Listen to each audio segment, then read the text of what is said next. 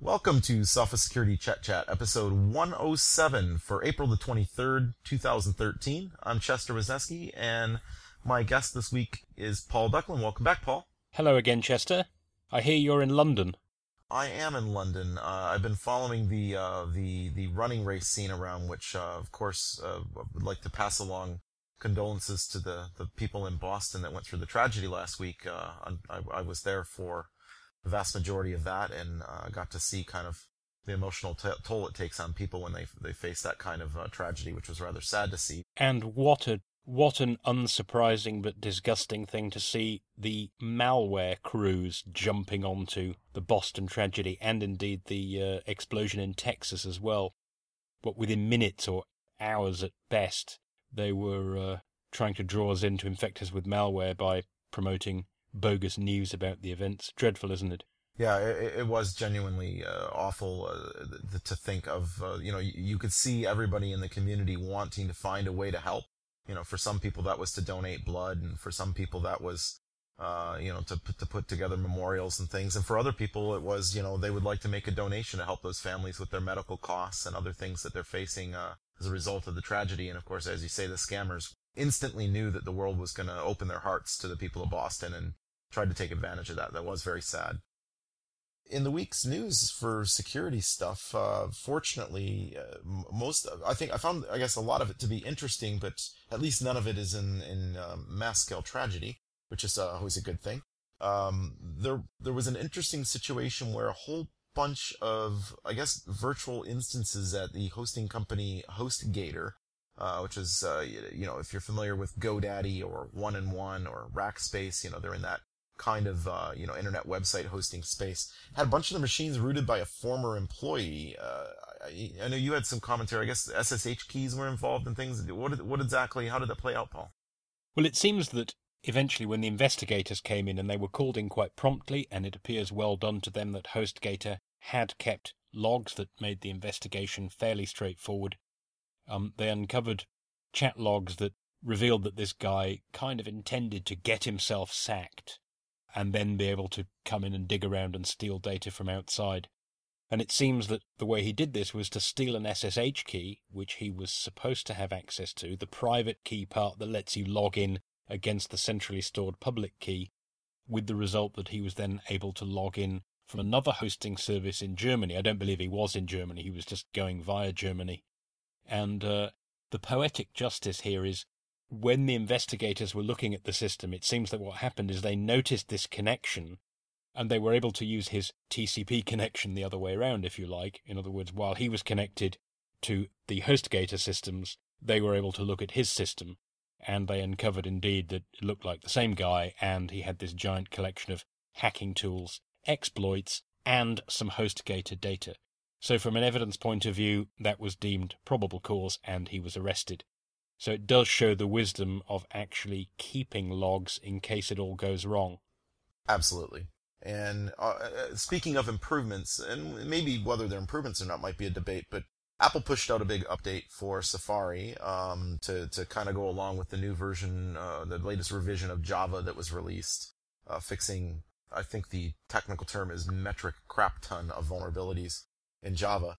Uh, so now you're getting this control panel like thing, similar to what Oracle introduced with Java on Windows and Mac, um, the the official Oracle distributed versions, I believe, last fall. It's not quite the same, actually. In fact, the two work together sort of okay, although they Oracle's restrictions and Apple's kind of fight with one an- another slightly. But the idea is that normally Java would be off in your browser. If you go and enable it, then it will actually ask you when you reach a site that happens to have an applet and will ask you to decide, at least initially, do you want to allow or deny for that applet on that website. So, for home users who aren't sure whether they need to get rid of Java, or who know that they need Java from time to time, for example on their banking sites, you can then go and turn Java on and answer that difficult question did I need it in the first place? I think this is close, but it still kind of misses the mark, and that I'm not sure that my mom or my cousin knows what to do when they see this. On the other hand, to go into bat for Apple for a moment, I suspect they were kind of between a rock and a hard place. As we've been on Naked Security, when we said, hey guys, why don't you just turn off Java in your browser? You don't have to uninstall it from your computer. Just don't use it while you're online. And of course, we got some kickback from people for all sorts of different reasons saying, look, you can't say that. It's just impractical in our environment. We have to support Java, and worst, we have to support an outdated one. And plenty of readers actually came in with their scenarios. So, as I said, what Apple have done that I do like is that Java's off. If you go and turn it on, then there are some extra hoops you have to go through. So, for a user who doesn't fully understand the risks, but just wants to answer that question, do I really need Java? this is actually a much safer way of going, yes, I want to allow it, than just the all or nothing that we've been talking about on naked security. So it's not ideal. It does add complexity. Maybe it'll all get simplified. Maybe there'll be some management ability built into it that would let you pre-populate it with a list of, say, intranet applets that you're forced to allow and lock down everything else. So it's kind of an approximation those are rarely very good in security, but I think it's a good compromise for just having a Java's either on or off. Yeah, I, I agree it's an improvement, and I mean that's really, I guess, all we can ask for. When you're thinking about getting hacked and having to keep old versions of stuff around, the first thing that comes to my mind is always the Federal Aviation Administration. Um, I haven't talked about it on the podcast previously, but I, I worked for a company that worked with a major aircraft manufacturer uh, that wanted to start integrating internet into the aircraft back in the late 1990s. And it was a very interesting ride working with the restrictions that are in place about running old things that have been tried and true, but perhaps maybe not secured to the degree they need to be secured. Uh, I, you know, even at this time, I remember in, in 2002, I think we were restricted to the most modern processor we could get was a Pentium Pro 180 megahertz.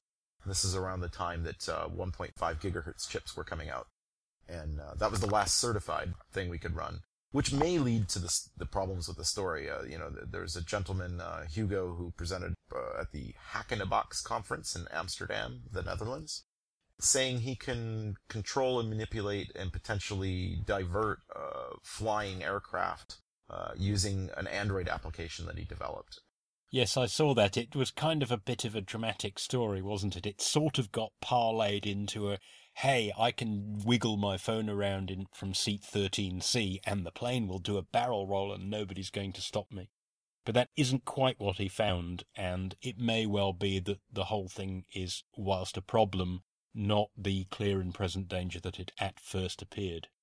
Yeah, there's there's a couple concerns, I guess, on either side that I have, and and while I find sometimes the way things are presented by the media or by the people doing the research to not always uh, do the research a favor as far as uh, the, the credibility side of it. But the question becomes this is a really important thing. So the FAA and the EASA have uh, released statements saying that um, while there's some merit to what he's saying, none of these things actually can have impact, and that maybe you know it works in his lab, but it's not something that'll work in the real world. Uh, he refutes those statements. It was my understanding. I'd like, you know, to get to the bottom of it, whether it is someone um, perhaps overplaying their hand with stuff to get more attention, or whether it's as serious as it's being portrayed to be. It's the kind of thing you don't really want to mess around with, right? I mean, it, it would be nice to see the FAA come together with the researcher and make sure there's nothing to it. So it sounds to me a little bit as though, given that he's just done this with some stuff he bought on eBay and various simulator software, that it's kind of I don't know whether this is a good analogy, but it's a little bit like, say, you want to test SMS text messaging functionality in your in your Android application. So you use the Android emulator and the SMS simulator.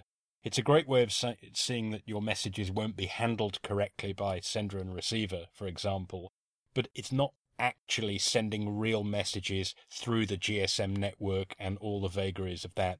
So it lets you tell you that your research wouldn't work, but it doesn't actually really prove that it would.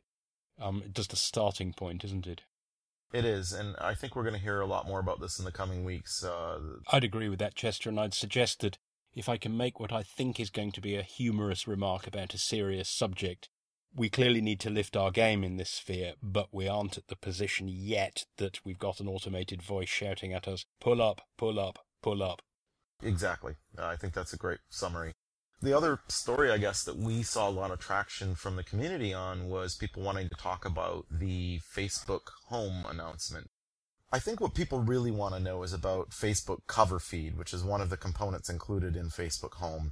And this is the piece where they kind of uh, redesigned the lock screen to show almost a cover flow, to borrow terms from Apple, of your friends' photos and wall posts and shares and likes and all these different kinds of things. And kind of defeats the purpose of a privacy screen, doesn't it? Yes, it's a special meaning of lock that is in fact mostly unlocked.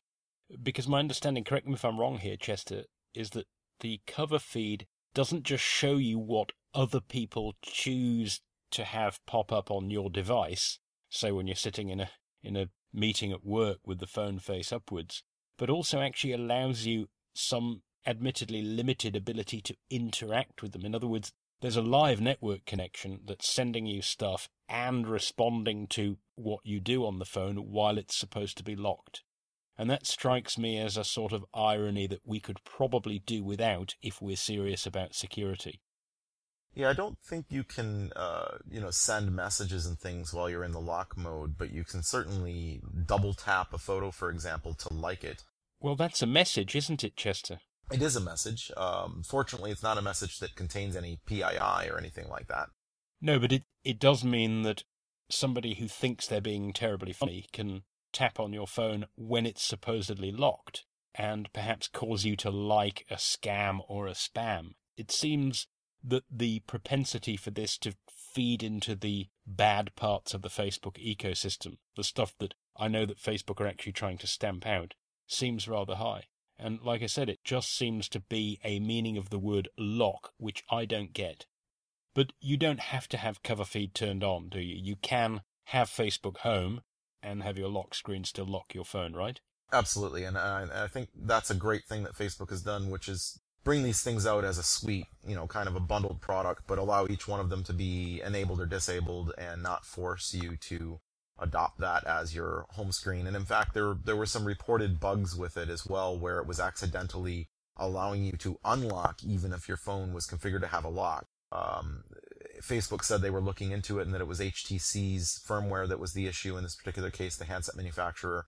But when those kinds of things are out there, I'd hold off for a little bit. You may want to play with it, sure, but um, I would hold off from a security perspective until the dust settles a little bit and you know precisely the types of things that are going to show up on your phone screen and whether they've been able to stamp out most of the bugs because programming lock screens is tricky. I mean, Apple's had two or three major incidents in the last year with people being able to bypass the lock screen through really, really strange combinations of key presses and timings and things.